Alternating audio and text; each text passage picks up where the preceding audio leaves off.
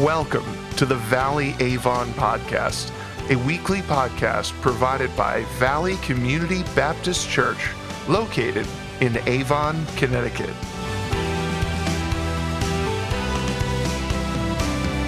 In the final message of the Cultivate series, Pastor Rob shows how the parable of the sower provides guidance on how Valley attenders can cultivate equipped disciples. Now, here is Pastor Rob. Let's pray together.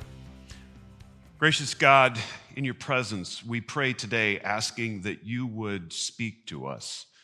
And as you're speaking, God, we pray that you would remove any obstacles that there are in our lives to hearing from you. God, would you make us ready to listen, ready to receive? In Jesus' name we pray. Amen. How can the church cultivate disciples?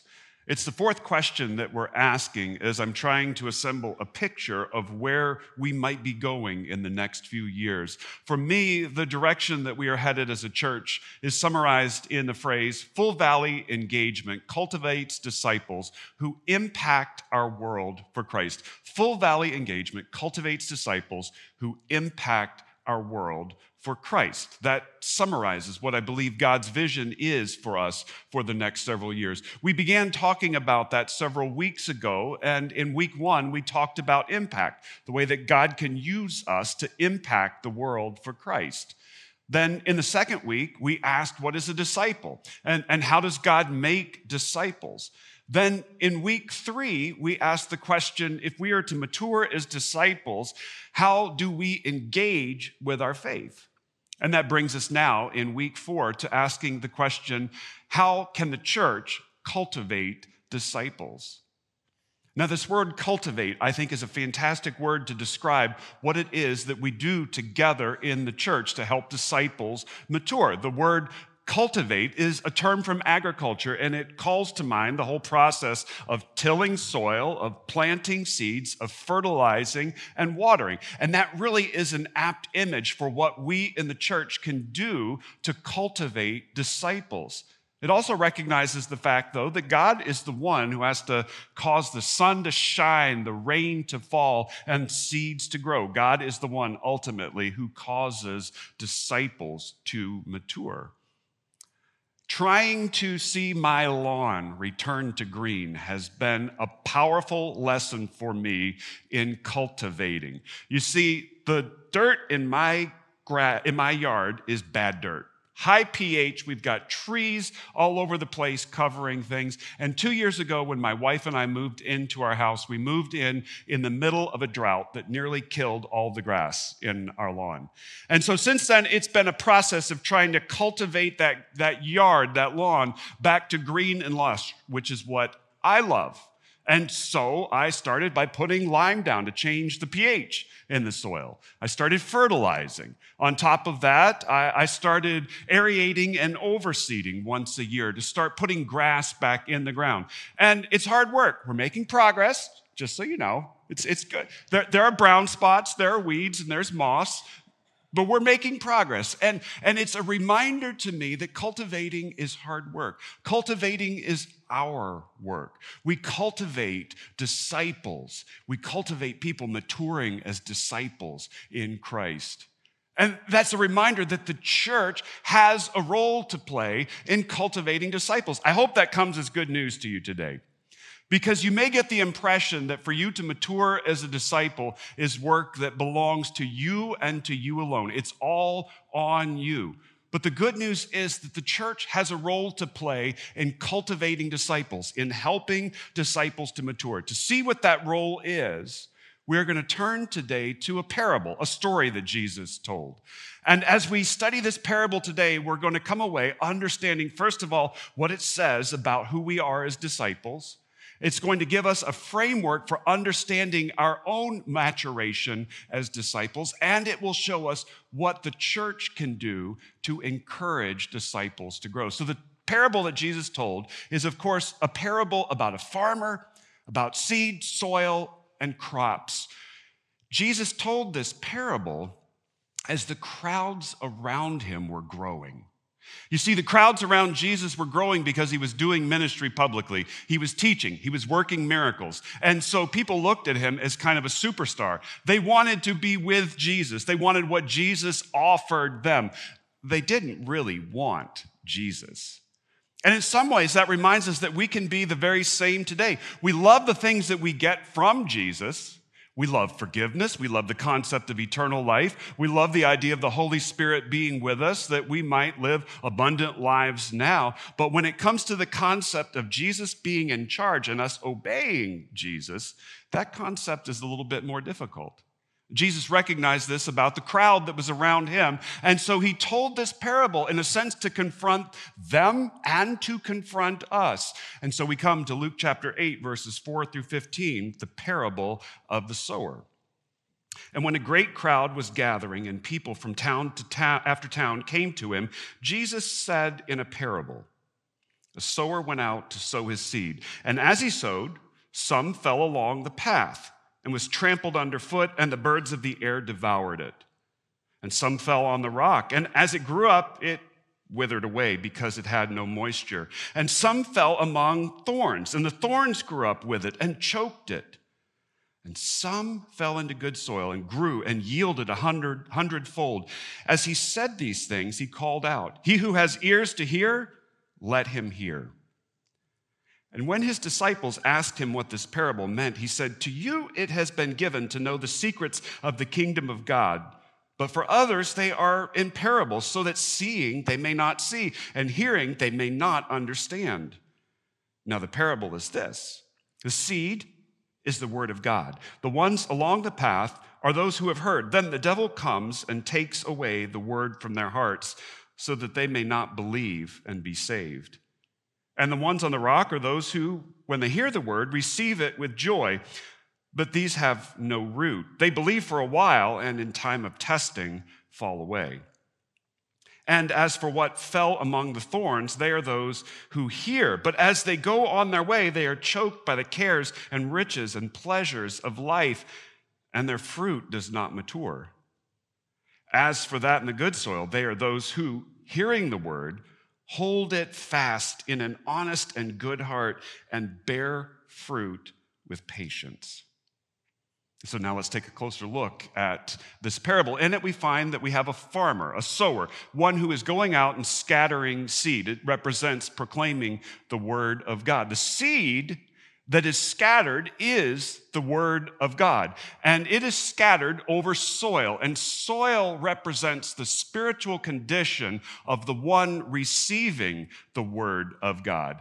And then you have a crop the soil produces a plant that yields a crop in keeping with the condition of the soil. And so the seed is scattered on four different types of soil. The first type of soil that the seed is scattered on is the path that the sower was walking on itself. Jesus says that some of the seed falls on the path, but the path is packed down. And so the seed has no way to get into the soil.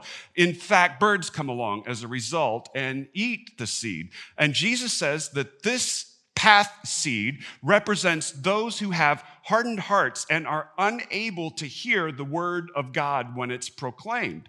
As a result, the devil comes along and snatches away the word of God that has been proclaimed. The person is not saved and not cleansed by the word of God. And so, in terms of plants, we have no plant, we have no grain, we have no crop. The second seed batch falls instead on the rock or the rocky soil. There's a little bit of dirt. The seed springs up very quickly. You find a plant beginning to grow, but along comes what Jesus calls a time of testing. The sun beats down on that plant. And because there is no place for the roots to go, there's no moisture, and the plant withers and dies. And Jesus says this symbolizes the one who hears the word of God, who receives it, who sees growth come quickly, but who does nothing to put down roots that nourish that one spiritually.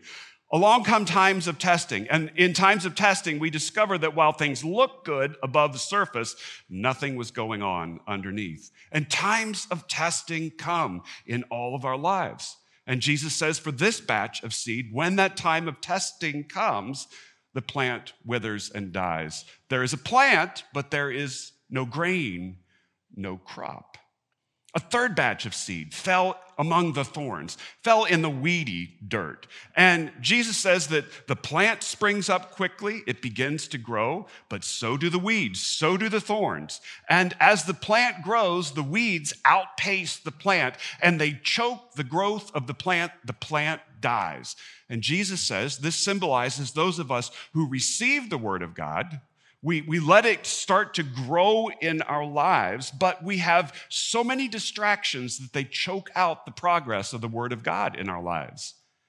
Jesus acknowledges there's some bad distractions. Sometimes we have worries and problems that come along that distract us from what God is doing in our lives. But then he says there are times there are good distractions. Wealth and possessions and jobs and, and the pace of life come along. And those are good distractions. But at the same time, if they're distracting us from God's work in our lives, they, like the bad problems and distractions in our lives, choke out the progress of the Word of God in our lives. And so Jesus says there is this third group of people for whom the Word of God takes root. Up comes a plant, but the distractions of life choke it. So there's a plant, but once again, there's no grain and there's no crop. Then there is a fourth batch of seed, and it falls on the good soil. This is the soil that's deep, it's rich, it's being tilled up and tended. The weeds are removed. The seed takes root there, a plant comes up, and one seed yields at least a hundred more seeds of grain. And Jesus says these are those who hear the word of God, who receive it, who have hearts that are ready and prepared, who put down roots, and who endure, and in enduring, produce a great harvest. For us, that means there's a plant and there is a crop. That means that we have Christian character coming up in our lives. Righteous living is happening and we make more disciples of Jesus. There's a plant, there's a harvest, there is a crop. This is Jesus' parable of the sower. Now, it is possible for us to read this parable, and that's what I want to do today. Let's read this parable as a call to cultivate disciples.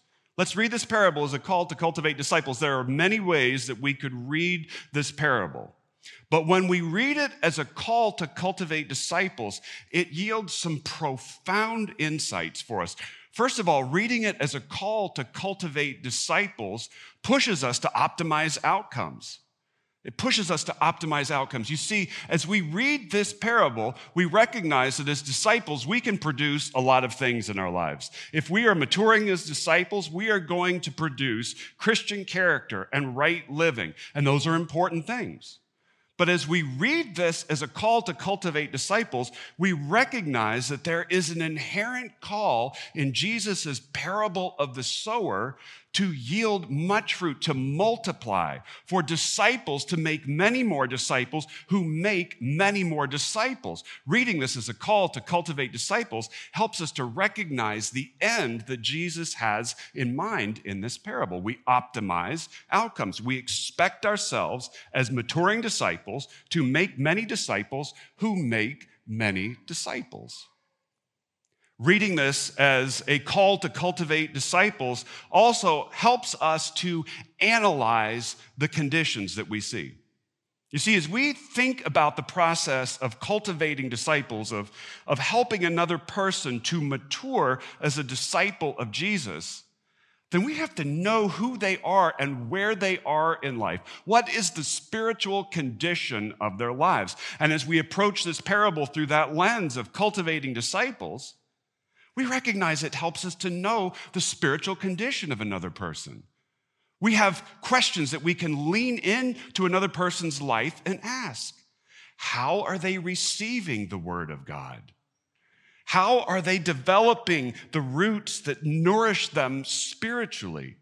And how are they doing at removing the obstacles in their lives and the distractions in their lives? We have a lens through which to analyze the conditions in another person's life.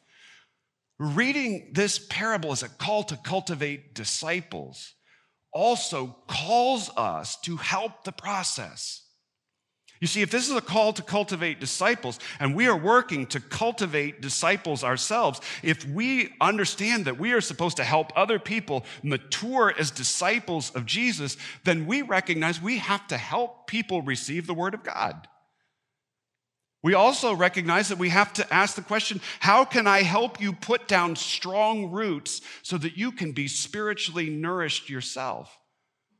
We recognize that we have to ask the question about the people we care about. How can we help you to remove the distractions and the obstacles in your life that are between you and a maturing faith? And we recognize the outcome that we're wanting them to see.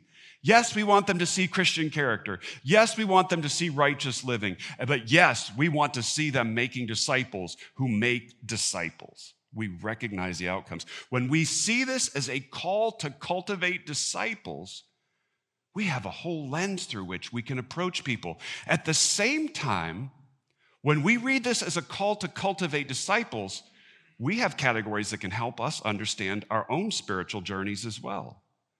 We recognize that we can be asking about ourselves. How am I doing at receiving the Word of God? We can ask about ourselves. How am I doing at putting down roots that nourish me spiritually? And we can ask, what are the distractions that stand between me and God? The bad ones and the good ones. And we can ask about ourselves, what am I doing to yield fruit for the kingdom of God? Reading this as a call to cultivate disciples helps us to understand ourselves as disciples. How might we cultivate disciples at Valley? There are four things I want to suggest today about how we might cultivate disciples here at Valley. First of all, this parable suggests that we plant seeds together. We plant seeds together, which means that we proclaim the word of God together. Now, let me follow through what Jesus is saying in Luke chapter 8 to what he says and does in Luke chapter 9 and 10 to help you understand what I mean. In Luke chapter 8, Jesus is talking about what it takes to cultivate disciples. Then in Luke chapter 9, Jesus sends his 12 apostles out to scatter seed to proclaim the word of God. Then in Luke chapter 10, Jesus sends out 72 of his disciples to proclaim the word of God. This time, Jesus sends those disciples out in pairs.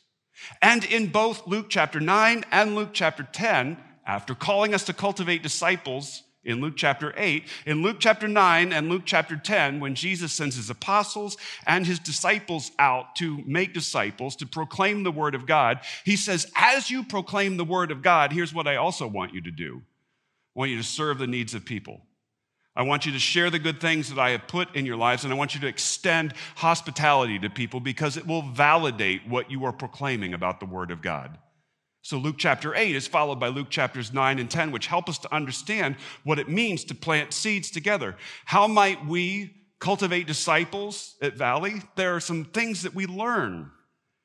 First of all, of course, we proclaim the Word of God. Yes, we proclaim and teach the Word of God. But secondly, we recognize that we do a better job of proclaiming and studying the Word of God when we do it together. Just think about the difference that together makes in your own life. If you study the Word of God all by yourself, which you should, it makes a difference in your life. But when you study the Word of God along with other people, the difference that it makes in your life begins to grow exponentially. We proclaim the Word of God, we do so together. And just as Jesus told his disciples to serve, to share the good things that he had done in their lives, and to extend hospitality to people when they go and proclaim, we discover that as followers of Jesus, when we proclaim the word of God, we also connect and serve and share. Now, what does this mean? What does this mean? Planting seed together means that we proclaim the word of God together in a system that includes connecting and sharing and serving. We plant seed together. Secondly, we till the soil. I believe that this, while it's an agricultural image, is an image that makes complete and total sense about what it is we do. We till up the soil, we turn over the soil, we water, we, we get rid of weeds, we fertilize together. To understand just how important this is, recognize that Jesus comes back to this topic later in Luke chapter 13. He tells another parable, a parable about a fig tree. And in this parable, Jesus says there's a person who owns a fig tree. The person who owns this fig tree goes to the gardener and asks how the fig tree has produced. And the gardener says it hasn't produced anything. The owner of the fig tree is ready to cut down the fig tree because it hasn't produced. But the gardener says, Give me one more year. Let me till up the soil, let me fertilize it, and next year, let's see what this tree has produced. Now, this is a parable that talks about so many things, but in it we recognize the critical importance of tilling the soil if we are to cultivate disciples. So, what does this mean for us at Valley? How might we cultivate disciples? It means that together we want to teach what, what disciples need to know. We want to give disciples the tools that disciples need for following Jesus and teach disciples how to use those tools. And we want to encourage one another in living the Christian life and in using the tools that a disciple is supposed to know how to use. That's what it looks like to till the soil. We teach one another, we equip one another, we encourage one another. We're tilling the soil. And then we help people pull weeds. We help pull, people pull weeds.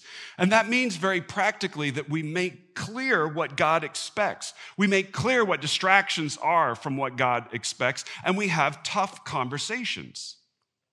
Jesus talks about this in Luke chapter 15, or in John chapter 15. In that verse, in that passage, Jesus says that he is a vine and we are like branches on that vine. Because we are on that vine, we are expected to bear much fruit, to produce fruit. And Jesus says, You will bear much fruit if you abide in me, you remain in me. Which leads to the question what, what do you mean to remain in you or abide in you? What does that mean? And Jesus says, To remain in me, to abide in me, is to love me.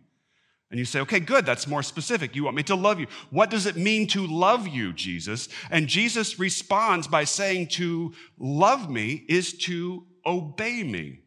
In John chapter 15, verse 10, Jesus says, If you keep my commandments, you will abide in my love, just as I have kept my Father's commandments and abide in his love. So let's see what he's saying here now.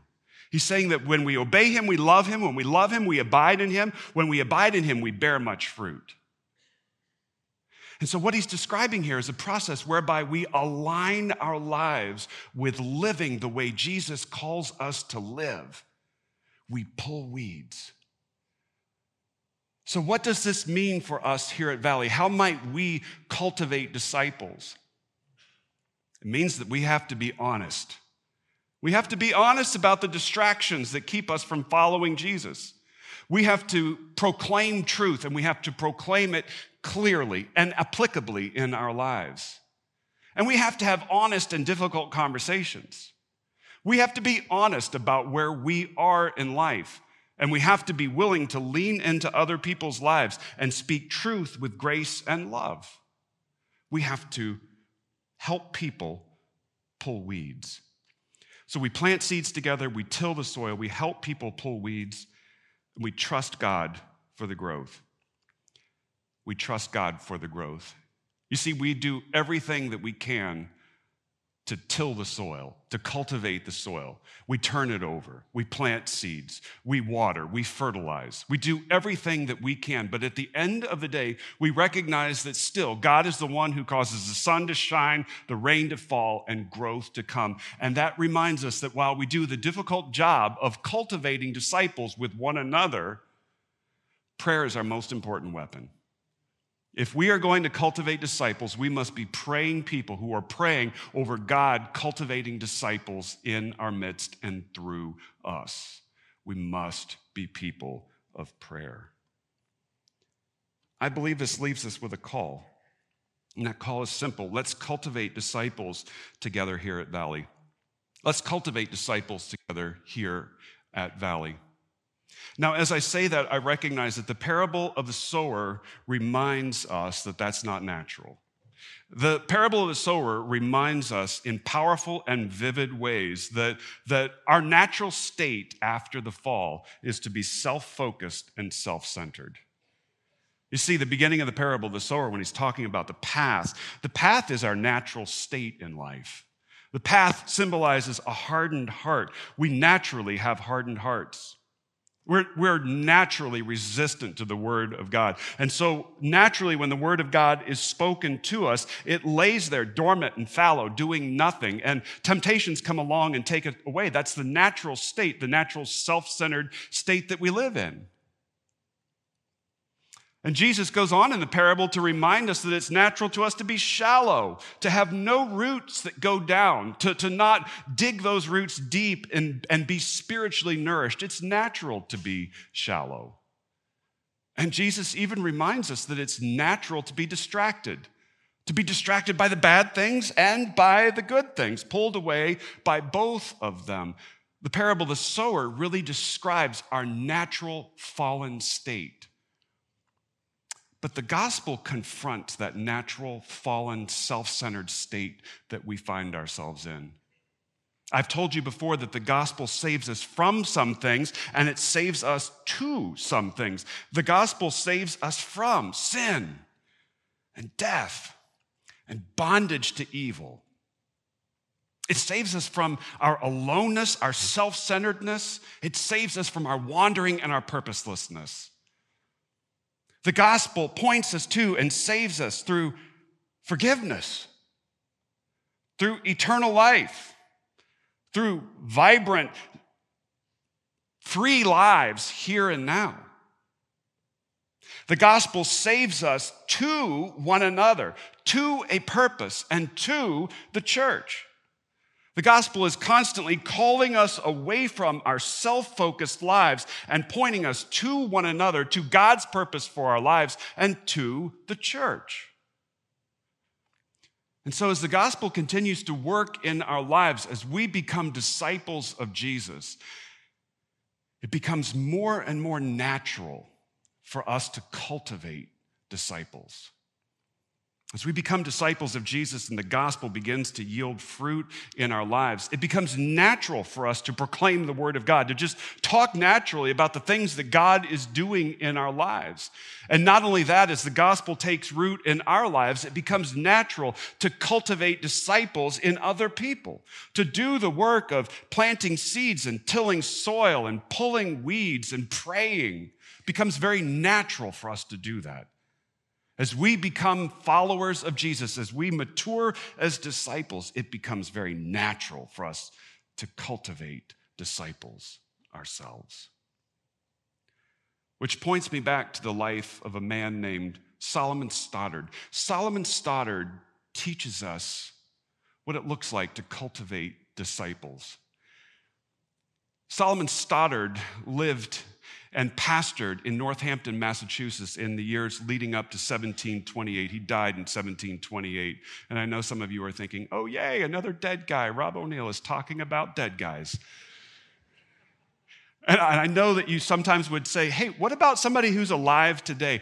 And I point to figures in history because figures in history give us the benefit of perspective. We can see their lives and legacies more clearly. Solomon Stoddard pastored in Northampton, Massachusetts for decades leading up to 1728. And during his tenure in Northampton, Massachusetts, he cultivated disciples. He called people to faith in Jesus. He called people to prayer and renewal.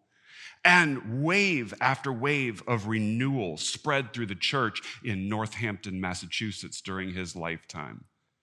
As I told you, he died in 1728. And after he died, his grandson, Jonathan Edwards, became pastor of the church in Northampton. The First Great Awakening broke out during the pastorate of Jonathan Edwards. And if you read the histories of that First Great Awakening, Jonathan Edwards gets a lot of credit for the birth and the growth of that First Great Awakening. But what I'm here to tell you today is that it was Solomon Stoddard's cultivating work faithfully over decades that set the context for Jonathan Edwards' great ministry in Northampton, Massachusetts. Without Solomon Stoddard, there may be no Jonathan Edwards. Solomon Stoddard shows us what it is to cultivate disciples faithfully for decades. And Solomon Stoddard reminds us what Jesus is driving at here in the parable of the sower cultivate disciples. If I have decades left in my life, I want to do what Solomon Stoddard did with his life. Let's cultivate disciples together here at Valley. Cultivating disciples who impact the world for Christ is the New Testament's teaching. It's Jesus' teaching.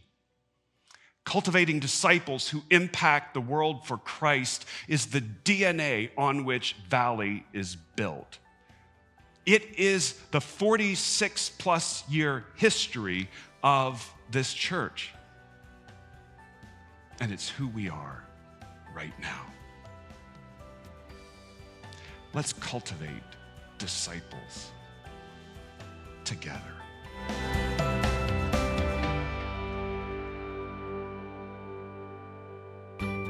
Thank you for joining us for this week's episode of the Valley Avon podcast. If you would like to hear more, you can subscribe for free on any platform you use. If you would like to visit us in person or would like to submit a prayer request, you can visit us on the web at avon.valleycommunity.cc. From all of us here at Valley Community Baptist Church, thank you for coming and have a blessed week.